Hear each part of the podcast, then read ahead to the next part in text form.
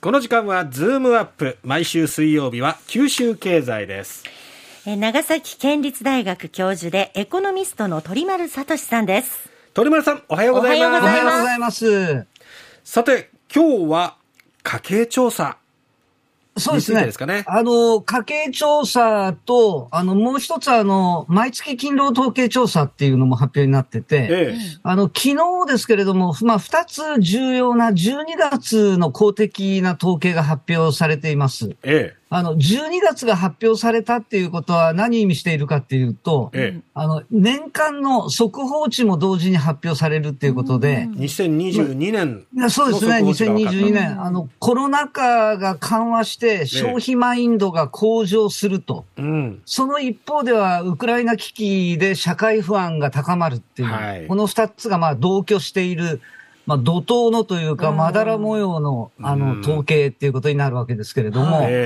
この毎月勤労統計調査で昨年の、これ全国ベースですけれども、はい、あの、賃金は2.1%増えたと。えー、ところが物価が昨年は3%上昇したので、えー、えー、プラス2.1マイナス3っていうことで、えー、マイナス0.9%、実質賃下げだったっていうことになっているっていうことと、あと2.1%賃金が増えたって言っても、中身をちょっとこれ見てみると、あの、所定外給与、つまり残業代が5%増えてて、ボーナスが5.1%増えてて、で、ここだけ見ると、今、連合が春闘でめ目指している5%の賃上げはすでに達成されているかのように見えるんですけど、えー肝心の所定内給与、うんえー、これがわずか1.2%しか増えてなくて、うん、もう目標の5%には昨年ははるか及ばないっていうことがわかります。うん、えーと、もう一つ重要な統計が、あの、家計調査。はい。あの、先ほど宮崎市の餃子消費額が、宇都宮浜松を抑えて2年連続日本一っていうことで、えー、あの統計ですね。はい。あの、家計調査っていうのは、基本的には、あの、四半期 GDP なんかでの個人消費なんかを推計したりとか、うん、景気動向指数なんかにも採用されている重要な指標なんですけど、ええ、ちょっと注意しないといけないのが、はい、サンプル数が全国でも9000世帯弱なんですね。全国で？全国で。県単位ってなると100数十世帯で、うんもう宮崎市ってなると、100世帯多分いかないサンプルだと思います。まあ、なんですけど、まあ、クイズ100人に聞きましたっていう番組が昔ありましたけれども、やっぱり100人に聞けばかなりのトレンドはわかるっていうことですね。まあ、宮宮崎日本一おめでとうと。おそらく、まだ都市別のデータ見てないですけれども、福岡市の明太子消費額日本一とか、佐賀市の海苔とか、えあの、長崎市のカステラ消費額日本一っていうのも、えおそらく、あの、今度の統計でも出ているんだろうと思います。で、この家計調査で私が注目していたのは、はい、それとは別なところにあってですね、えあの、エンゲル係数なんですね。ええエンゲル系、エンゲル係数っていうのは、中に。あの、小学校の頃学びましたけれども、ね、あの、家計の消費支出額に占める食料支出の割合、うん、食費が何パーセントぐらい占めているかっていうことなんですが、はいええ、これがですね、あの、過去ずっと遡ると、うん、あの、戦後間もない1940年代後半のエンゲル係数って、ええ、60%超えていたんですね。だからもう食べるので手一杯っていう感じだった。そういうことか。それが経済成長とともに、あの消費支出、分母に値する消費支出がどんどんどんどん大きくなっていったので、ええ、エンゲル係数はどんどんどんどん低下して、うん、1960年代に30%台、はい、で1970年代以降は20%台、うん、で、バブル期以降っていうのは20%をちょっと超えるあたりでまで低下して、もう底這う動きがずっと続いてたんですね。ええこれが実は2005年の21.5%っていうのを底としてじわーっとこう上昇基調に転じたんですよ。ええ。なんだけど、まあ、底は動きの範囲内だから気にする必要はないかなと。エンゲル係数が上がるっていうことは、生活の質が劣化しているっていうことなんですね。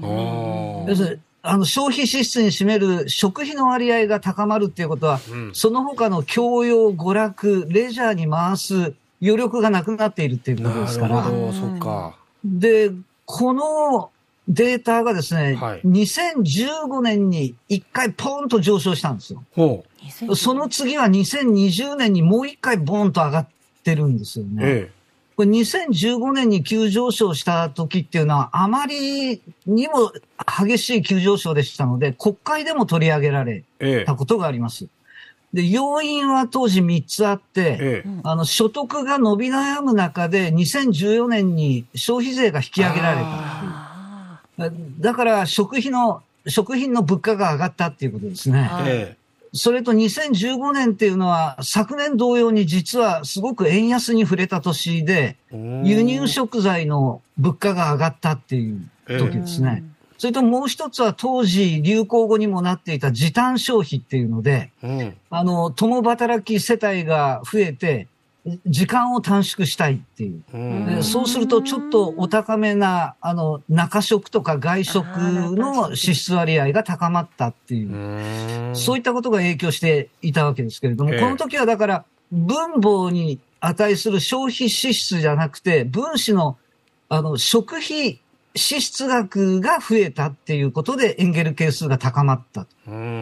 2020年にドカンと上がったのは、それじゃあ何が原因だったかっていうと、ええ、これあの、まあ、巣ごもり消費でちょっとお高めの中食需要が高まったっていうことも影響しているんですけど、むしろコロナ禍で所得が減少して、消費支出自体がまあ低迷して、したっていうことで、分母が小さくなったから、全体のエンゲル係数が大きくなったっていうふうになってて、2回こう跳ね上がっている時の内訳が違っているっていうことですよね。で、これ九州のエンゲル係数見てみてびっくりしたんですけど、はい、全国と同じように2015年と2020年跳ね上がってはいるんですが、うん、それ以上に跳ね上がった年があって、2016年なんですね。2016年 ?2016 年何があったかっていう熊本地震。はい、熊本地震。そうですね。だからあの時っていうのは、ええ、あの、やっぱり社会不安が高まって、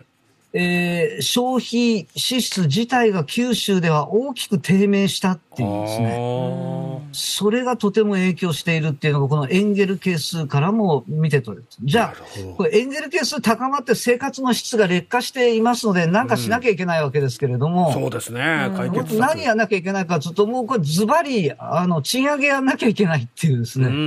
賃上げをして所得を増やして、ええ、あの、分母の消費支出自体をもっと大きくしてやるっていうことが、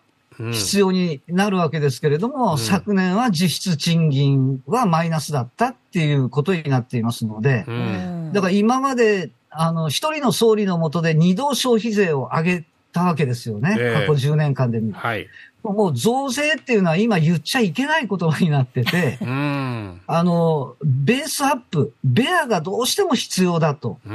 いうことになります。だから、アベノミクスに対抗する、ベアノミクスっていうのが今、今年はとても求められていると。それによって、えー、ベアを上げることによって、ええエンゲル係数もさらに低い方に向かわせて、うん、えー、そして娯楽やレジャーにお金使っていただくっていう年に持っていかなきゃいけないんじゃないかと。もうこのベアノミクスに関しては、これ一本の矢って感じですかね。もう一本で生産性高めて労働分配率高めるっていうことですから、ね、もう一本の矢でいいと思います。そうですね。太い太い一本の矢でこれなんとか 実施してほしいなと思いますね。そうですよね。なるほど。いろんな指数が分かるもんですね。鳥丸さん、今日はどうもありがとうございました。はい、ありがとうございました。長崎県立大学教授鳥丸聡さんでした。